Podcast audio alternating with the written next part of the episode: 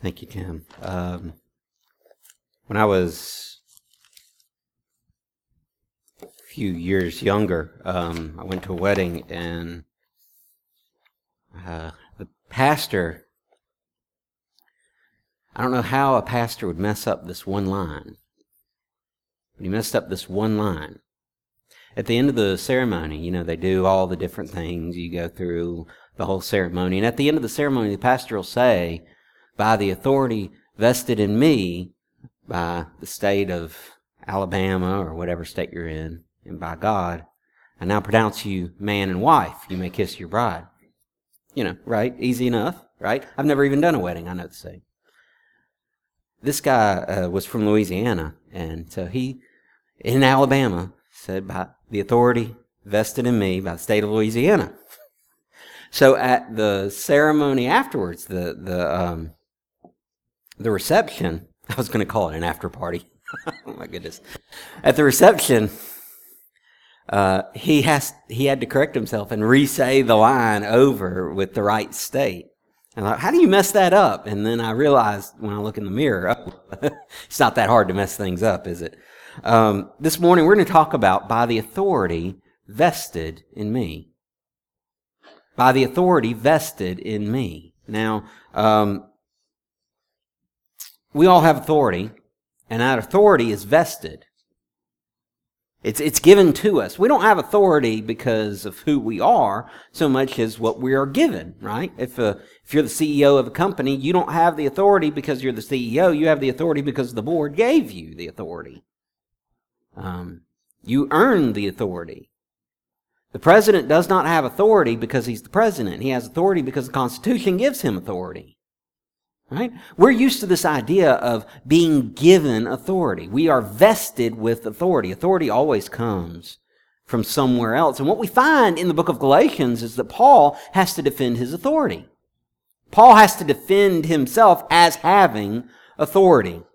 The nature of, of the heresy that he is fighting is such that they're denying that he has the right to tell the church how to do how to live, how to be. He's not really an apostle.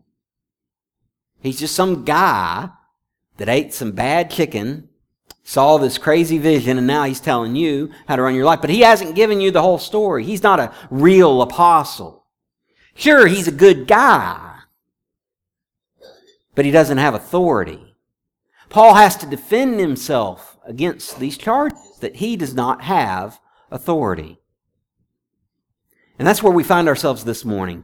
We're going to read quite a passage, uh, a, a, kind of a longer passage this morning. But stand with me as we read from Galatians chapter 1.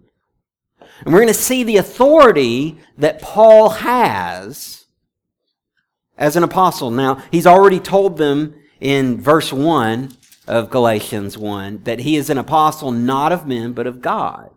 But now he's going to get into more detail about where the source of his authority is. And more importantly for us, how that relates to us. You know, because we all have some kind of authority, don't we? Read with me from Galatians chapter 1. We'll start in verse 10 and we'll go through chapter 2, verse 10. This is God's word, and if you let it, it will change your life. For I am now seeking, for am I now seeking the approval of men or of God? Or am I trying to please man? If I were still trying to please man, I would not be a servant of Christ. For I would have you know, brothers, that the gospel that was preached by me is not man's gospel. For I did not preach it from any man, nor was I taught it, but I received it through a revelation of Jesus Christ. For you have heard of my former life in Judaism, how I persecuted the church of God violently and tried to destroy it. And I was advancing in Judaism beyond many of my own age among my people. So extremely zealous was I for the traditions of my fathers. But when he, who had set me apart before I was born, and who called me by his grace, was pleased to reveal his son to me, in order that I might preach him among the Gentiles. I did not immediately consult with anyone, nor did I go up to Jerusalem to those who were apostles before me, but I went away to Arabia and returned again to Damascus. Then, after three years, I went up to Jerusalem to visit Cephas and remained with him 15 days. But I saw none of the other apostles except James, the Lord's brother. And what I'm telling you, and what I'm writing to you, before God, I do not lie. Then I went to the regions of Syria and Cilicia, and I was still unknown in person to the churches of Judea that were in Christ. They only were hearing it said, He who used to persecute us is now preaching the faith he once tried to destroy. And they glorified God because of me. Then, after 14 years, I went again to Jerusalem with Barnabas, taking Titus along with me. I went because of a revelation and set before them, though privately before those who seemed influential, the gospel that I proclaim among the Gentiles, in order to make sure I was not running or had not run in vain. But even Titus, who was with me, was not forced to be circumcised, though he was Greek. Yet because the false brothers secretly brought in, who slipped in to spy out our freedom that we have in Christ Jesus so that they might bring us into slavery. To them we did not yield in submission even for a moment so that the truth of the gospel might be preserved for you. And from those who seemed to be influential, what they were makes no difference to me. God shows no partiality. Those, I say, who seemed influential added nothing to me. On the contrary, when they saw that I had been entrusted with the gospel of to the uncircumcised, just as Peter had been entrusted with the gospel to the circumcised, for he who worked through Peter for his apostolic ministry, to the circumcised worked through me for mine to the Gentiles. And when James and and Cephas and John, who seemed to be pillars, perceived the grace that was given to me. They gave the right hand of fellowship to Barnabas and me that we should go to the Gentiles and they to the circumcised. Only they asked us to remember the poor, the very thing I was eager to do. Let's pray. Father God, in these words we find your life. In these words we find the basis of our authority. Lord, I pray as we seek the authority that's vested in us, as we seek to know where our authority comes from and how to use it properly. I pray that you would guide us.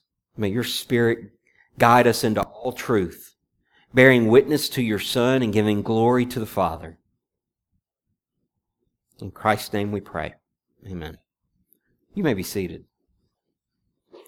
So, um, in in this passage, Paul, as I've said, is defending his authority. Paul is kind of this master uh, of the argument. If you read through the book, you'll see this logical argument develop. And what he does, it, it's like it's like if you got train cars. Y'all ever, anybody ever work with trains? Like actual trains, not just, not just little models. Okay. Anybody work with model trains? Let's go there. Okay. A couple people. All right. Anybody ever heard of trains? All right. So, how do you attach two trains together? You don't, you can't use super glue. Right? Duct tape. Not, not very good. What do you do? They have, I'm sorry? Couplers. There's couplings. There's a piece on one train, a piece on the other train car, and they couple together. And, and there's, there's a guy that, that does and undoes the coupling so that the train cars can be linked together or taken apart as they need them to, right? You have this coupling, and the coupling is what joins what the car that comes before with the car that comes after, right? Okay? Y'all got me? Y'all follow me? Verse 10 is a coupling. So Paul has started with his argument. Remember back in verses 6 through 9, he's talking about the fact that they have so quickly deserted the gospel that he proclaimed to them.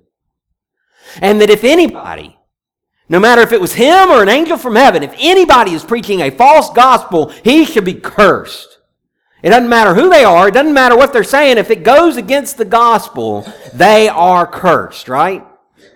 But now he's going to start talking about his own authority as an apostle. And so he needs something to couple. He needs something to bridge the gap. And that's what verse 10 is. For am I now seeking, he says, the approval of men or of God? And boy, that is a poignant question, isn't it?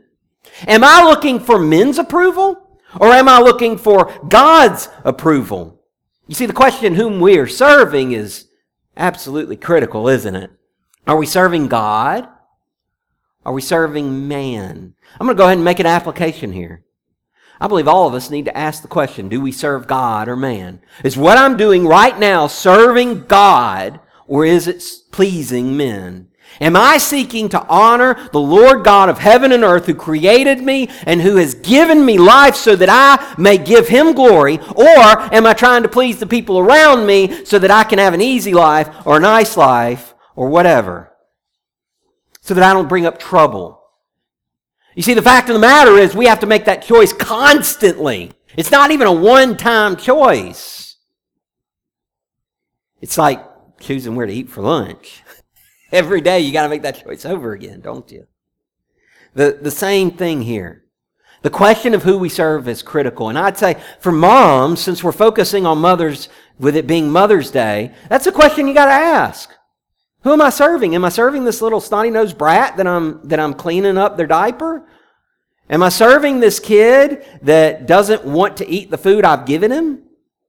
Am I serving this person over here who's got a nicer house and a nicer car and I'm trying to keep up with them and trying to look good so that so that they think I'm worth something? Or am I seeking to please God in what I'm doing? Am I seeking to please him in everything? It's a question we have to ask. Paul then having coupled these things up, having taken us from the person who's preaching a false gospel should be cursed. Besides, am I pleasing God or men? But let me show you how I'm pleasing God. Let me show you why I'm pleasing God. That's where we get into verses 11 and following. And it brings us to our first point. That authority is given by God. Authority doesn't come from men, it comes from God. If we are going to please Christ, if we are going to honor God, we have to recognize that the authority that we have, whether it's limited or whether it's vast in scope, that authority does not come from people. It comes from God. He does, shows this in two ways. First of all, he shows uh, that it comes from God because it's God that reveals his gospel. Look in verses 11 and 12. For I will have you know, brothers, that the gospel that was preached by me is not man's gospel. I'm not preaching a gospel that is my own. I'm not preaching a gospel that is something that I came up with. I'm not preaching a gospel that some guy sat around in a room and came up with. Let's, let's work this out. Let's flesh out what this gospel ought to look like. It is not man's gospel. It's not something that any of us came up with. It's something that God came up with. Verse 12, For I did not receive it from any man, nor was I taught it, but I received it through a revelation of Jesus Christ. That word revelation, that's the same word that, be, that, that titles the last book of the Bible. It's a revealing. It's an opening up. God, through Jesus Christ, chose to open up His Word, His gospel, to Paul. And he chooses to do the same with us. The gospel is not the product of human ingenuity. It's not the product of philosophic dreams. It's, it's revealed by God. It comes from Him. That's how we know God is the one who gives authority. Because God is the one who has authority. If it came from man, man would have the authority. It doesn't come from man, though. It comes directly from God. Unless God chooses to reveal Himself and His plan to us, we would never, never, never know him. We couldn't. God is beyond me. You know what? Thank God for that. Because I don't want to worship anything I can explain. If I could if I could wrap God up all in a nice box with a pretty little bow on it, he wouldn't be a God worth worshiping. He wouldn't be a God worth following. Jesus, if you'll remember back um, in, in the Gospel of Luke, after he's raised from the dead, he's walking along with these two guys on the road to Emmaus. And they're walking along and, and he's asking, what are y'all talking about? And they're like, where you been under a rock? Don't you know what's been going on? He says, what, what are you talking about? What, what things have been going on? And they start to explain to him all these different things about Jesus coming into town. And he was, he, he was certainly a prophet of God and he was killed and now his tomb is empty and nobody can find the body and nobody knows what's going on. And he's listening to all this and you got you got to find the humor in the situation. Here's the God, here's the Lord himself who lived through all that, who did all of that, listening to them explain what has happened as though he doesn't know what's going on. Oh, he knows exactly what's going on. But you know, sometimes Sometimes you just ask the question and let them talk. You, you see a lot about someone by the way they describe things. But anyway, uh, uh, he gets to the point after they explain everything and they're confused and they don't know what's going on. He finally says, "Don't, don't you know what was written?" Well, yeah, easy for you to say you're God, right? they did know what was written. Oh, they knew it. They had read it. They had seen it. But they couldn't put two and two together, so he puts two and two together for them. He opens their eyes so that they can see what is in the gospel. He opens their hearts so that they can receive the good news. He's the one who shows them how Moses and the prophets all talk about this Jesus. And then afterwards, they still don't know who he is. He gets to their house and he's going to go a little bit further, but they bid him to stay. And so he comes in and he breaks bread with them. And when he breaks bread, their eyes are open and they realize this is Jesus and he's gone. And then they turn to each other and say, Did not our hearts burn within us when he taught us the scriptures? You see, and when God opens your eyes, you see, but when God doesn't open your eyes, you're not going to see no matter how clear it may look, we still will not know God until He chooses to reveal Himself. And that's, that's one big reason that we know authority comes from God. Because He's the one who reveals it. He's the one who has revealed the gospel to Paul. And so Paul knows that the authority cannot come from man because what he is preaching hasn't come from man. Remember that verse, guys? Y'all remember 2 Corinthians 5.20 now, right? Come on, we talked about this last week.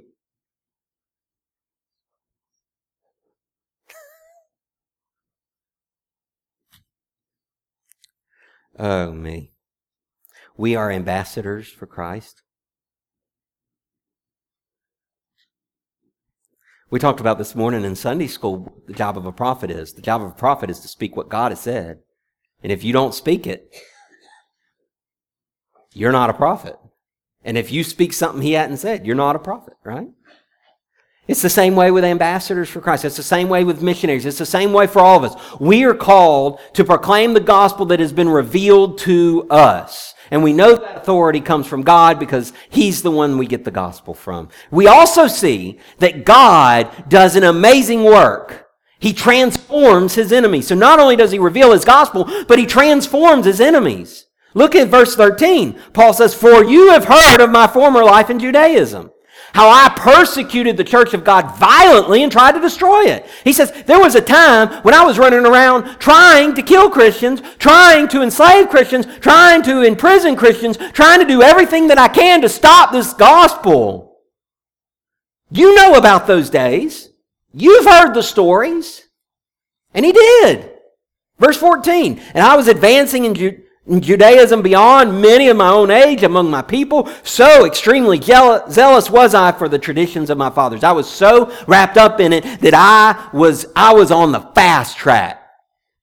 There's, nothing, there's something that tells me that if Paul is in Jerusalem and he continues on the route that he's in, that he's going to be sitting in the Sanhedrin. That group of 70 elders that ruled in Jerusalem over the religious aspects of the people. That would have been one of, he would have been one of them. And quite possibly even a high priest. This was a guy. This was a guy that was on track.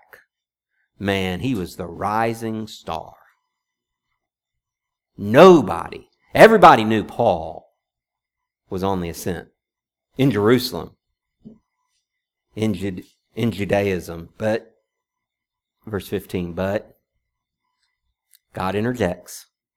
But when he who had set me apart before I was born, see, this isn't news to God.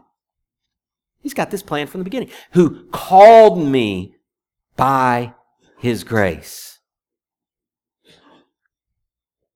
was pleased to reveal his son to me. There it is again. Who revealed? Paul didn't discover. God revealed. God opened his eyes in order that I might preach him among the Gentiles. so let's set the picture here. Guy's crucifying Christians. Guy is persecuting Christians. Guy is doing everything he can to stop the Christian movement. Suddenly, God reveals himself to Paul, and now, now that Paul has seen Christ, now that Paul has met God, well, look in verse 23. Skip down to verse 23. They, th- talking about the church in Jerusalem, they were only hearing it said, He who used to persecute us is now preaching the faith he once tried to destroy. Did you catch that? He who at one time was persecuting us is now preaching our message. I don't think y'all get this. How can I, how can I, um, how can I put this in a way that you'll, I, I, I want to,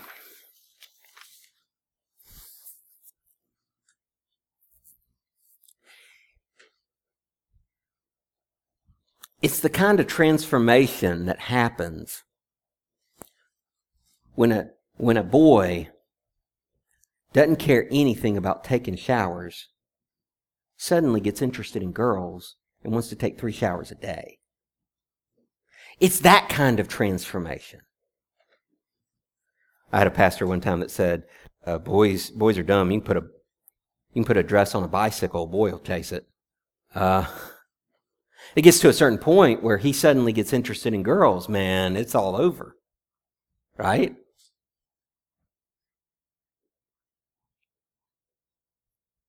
It's the kind of transformation that happens where you look at someone and you say, Who are you and what have you done with this person? Because you're not the same person anymore.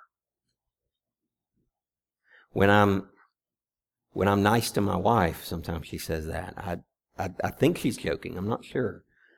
Um, when I open a car door for her, she's like, she looks at me kind of funny. I don't know.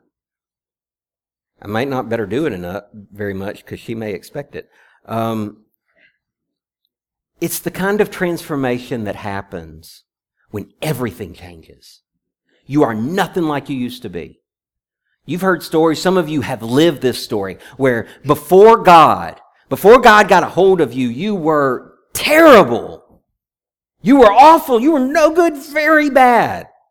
I mean, like, you were, you were doing all kinds of different things you shouldn't have been doing. Making all kinds of mistakes with your life. But then that day that God got a hold of you, that time that God got your attention and revealed himself to you, suddenly everything changed. I can tell you stories of people who put down the, the alcohol and stopped the sexual immorality and stopped living life in a way that, that was terrible and that was destining them to doom and destruction. Just completely stopped cold turkey and from then on lived a life that was incredibly different because God got a hold of them. I think we can all point to those stories. We all know those different people that have experienced that kind of life. And I'm going to tell you something. When God gets a hold of you, He transforms you. Man, you're dramatically different. If any man is in Christ, Paul said, he's a new creation. By the way, that's, that's just a couple verses before we are ambassadors. See, being an ambassador comes from that, being a new creation. Paul saw that God was the one who gave him authority. The God who had revealed the gospel to him, the God that had radically changed his life, he was the one that gave him the authority. He also saw something else too. He saw that the authority is exercised in God's will. If we are going to take the authority that God has given us and we're going to use it, we have to use it in conjunction with the will of God. Verses 16 and 17. Go back. And we read the first part of this. When God was pleased to reveal his son to me in order that I might preach him among the Gentiles. Look what he does. I did not immediately consult with anyone. He didn't call a committee. I did not go to Jerusalem. God was called among the Gentiles. How many Gentiles do you think are in Jerusalem? There weren't many that day. Where'd he go? Arabia. Then Damascus. Then look at verse 21. Then I went to the regions of Syria and Cilicia. You know what he says? I went to the Gentiles. God called me to the Gentiles, so I went to the Gentiles. It would be 14 years before he would end up in Jerusalem. 14 years. Think about that for a second. This is a guy who has realized that Paul has called him to be a missionary among the Gentiles, but in order to fulfill his calling, he's got to go to the Gentiles. He can't sit around and wait. He doesn't go to seminary. He doesn't get long, exhaustive bits of training. He gets to work. Paul recognized that God's authority is only valid when it's exercised within God's will. Let me say that again. Paul recognized that God's authority is only valid when it's exercised in God's will. Some of us are trying to exercise authority outside of the will of God. You ever, you ever get your plans together, like you're, you're going to do something, and then afterwards you say, Oh, well, I need to pray about this. And then you say, God, God, thank you for helping me make these plans. Lord, bless them. It's exercising authority outside the will of God. Doesn't mean you haven't made okay plans. But you got to start with His authority. Start with His will. And then make your plans. Some, you ever, you ever sought forgiveness without changing the underlying bad habit that caused the sin in the first place? That's exercising authority outside the will of God. God, I just wish you would save me from this terrible mouth that I have that, that that, Lord, I know I talk out uh, against this person. Every time we get together, I just tell them, tell them what's on my mind. And God, I know that's a sin. What do you keep doing? You keep putting yourself in that position. You don't stop yourself before you say it. You don't think, all right, how am I going to deal with this? What, what, how, how, God, are you going to help me deal with this situation? I can't exactly get away from this person. Or maybe you can and you just need to. But when we ask for forgiveness, when we look to God for forgiveness and we're not willing to change the underlying behavior and we're not willing to do something about what causes the sin in the first place, we're exercising authority outside God's will. Um, y'all don't, y'all don't even bring up politics. That's asking for problems sometimes, you know? You get that one person and you know, you know, but yet you bring it up anyway. Exercising authority outside God's will. Making other people conform to your version of righteousness. You know the problem that the Pharisees had? You know the problem that the Judaizers had? They had a long list that went on top of God's word. And anytime I expect you to live by my standard of righteousness as opposed to God's standard of righteousness, I'm exercising authority outside of God's will. God has shown us what is good. God has shown us what is good. What is it that Hosea says? What does the Lord require of you but to do justice, to love mercy, to walk humbly with your God? The, I, I heard the other day the Torah um, 613 laws. It's kind of a common law thing. I never thought about it this way before. But man, how often we take common law and we turn it as though our laws matter more than God's. Jesus said of the Pharisees, You tithe mint, dill, and cumin, very small spices. You will tithe the teeniest, tiniest things, but you won't honor God. You won't give him the big things, but, but you'll try to, to act like you're being righteous because you nitpick the details. That's exercising authority outside God's will. And we all do it. All of us. There are times where we exercise God's authority outside of his will. And you know what? At that point, God just says, That's not me. I'm not authorizing this anymore. You see, It's like using the wrong key to open a locked door. It doesn't work. If you want God's authority, you got to exercise it in His will. God given authority, exercised within God's will, always results in God's power. But otherwise, no, it doesn't. God will not honor an effort when his authority is being used the wrong way. No matter how good intentioned it might be. You might ask, what about others?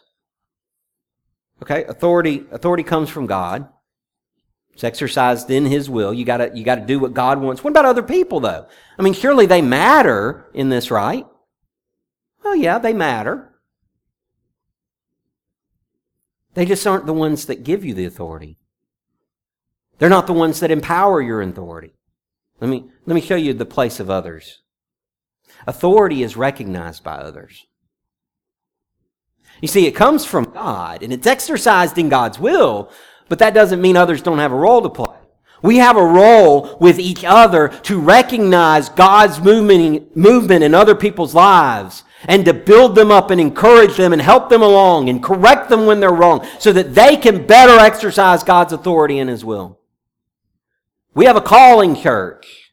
This is why, this is why God put us together as a church. Because He knew, think about it, men, we can definitely identify with this. God said it's not good for man to be alone. Do you know why?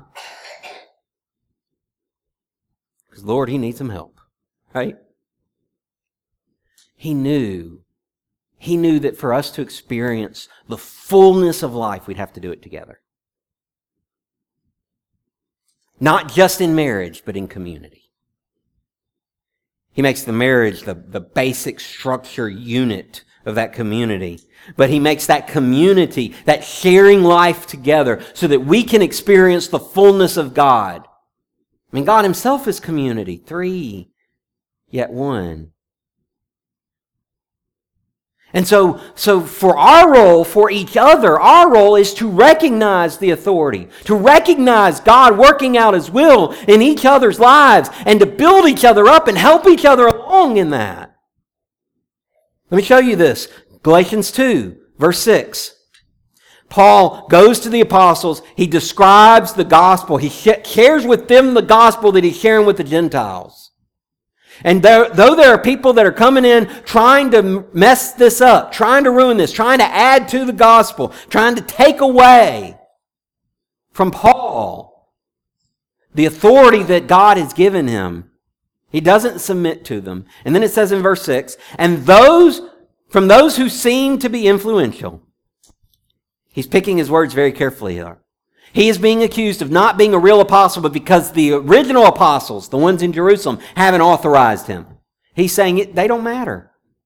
They're not the ones that authorized me. God is. So those who seem to be influential, though what they were makes no difference to me, God shows no partiality. Whether they are or not is immaterial. Those, I say, who seemed influential added nothing to me. They saw that my words, they saw that the gospel that I was presenting was complete, that it was whole. It didn't need anything else. They also said, verse 7, on the contrary, when they saw that I had been entrusted with the gospel to the uncircumcised, just as Peter had been entrusted with the gospel to the circumcised. Now he says, you know, Peter was entrusted with the gospel specifically for the Jews. I was entrusted with the gospel specifically for the Gentiles, and they saw that.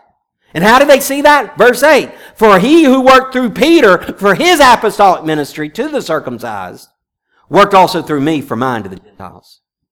It's the same Holy Spirit empowering both. And so Paul says they saw that. They saw that I had the gospel. They saw that I had the power of God, the anointing of the Holy Spirit to do the work that I was doing. Then what did they do? Verse 9. And when James and Cephas and John, who seemed to be pillars, perceived the grace that was given to me, they gave me the right hand of fellowship. They gave the right hand of fellowship to Barnabas and me, that we should go to the Gentiles and they to the circumcised. You know what they said? They said, I see God working in you. And I want to build you up and encourage you to keep doing that work. That's what they did. They said, I see what God is doing in your life. I see that you have the authentic gospel and that you are sharing the truth of God. And I want to build you up. Now, did they give him authority? No. He already had authority. But they recognized it. You know, maybe, maybe, maybe that's something we need to do. In my early days of preaching, people would come up to me and say different things. I got a lot of, oh, that was a great sermon, which I knew it wasn't, but that's okay. They're trying to encourage me. Every now and then I'd get, wow, that, I, have never looked at the passage that way before. Now I want to, now I want to go read the rest of the story and find out what happens. Man, I love those kinds of comments. I had one come to me and say one time, you could be the next Adrian Rogers. And I said, who? I didn't know who Adrian Rogers was. I know now. That, that was a compliment. But still, there were folks that came up to me and built me up and encouraged me. And I'm so grateful for them. You know, maybe we need to maybe we need to recognize God's authority in other people. Maybe we need to maybe we need to encourage that person that's just starting out. They're new in their faith. They're going along. They just need someone to build them up. Show them the right way. Maybe that needs to be us. Maybe someone's down in the dumps. They've been working and working and working and spinning their wheels, and it feels like all they're doing is just slinging mud. Because they're not getting any traction, at least none that they can see. Maybe that needs to be our calling. To recognize that. To say, you keep at it. To say, here, let me, let me give you a board so you can get some traction going. To help them out. Maybe, let's look at mamas again. Maybe we need to recognize our mamas. And not just recognize them with the generic Happy Mother's Day, we love you, we know you do so much, but call out specific things. Mama, the, the way you make that cornbread casserole. Mama, the, the, the, the tireless nights that you spent dealing with me when I was colicky. Mama, the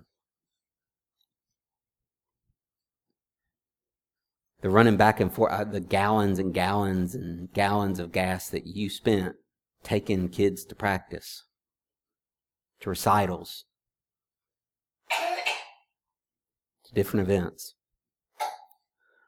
Mama, the way the way you helped me figure out my math homework. Mama, the way you were there when I needed some advice on what to do with my life. Maybe we need to recognize God's authority, especially in our mamas. When we exercise our God given authority within God's will, God's power will follow. So I have a question for you. What about you?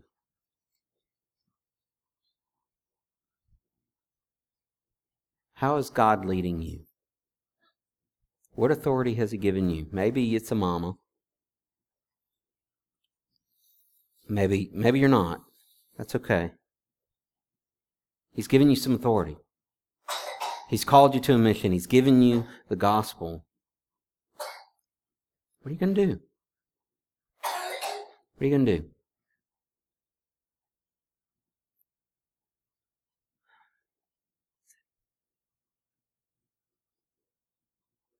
What are you going to do? Maybe, maybe you don't have authority because you don't have Christ. You know, maybe Maybe you're listening to this and you say, "Well, what transformation? I haven't I haven't been transformed. I've never, I, I mean, I've gone to church, I've prayed, I've, I've done whatever, but I mean, a different kind of life. I don't know, I don't know what you're talking about. I know a God who takes enemies and transforms them, who takes persecutors and turns them into proclaimers, who takes people that are running away from God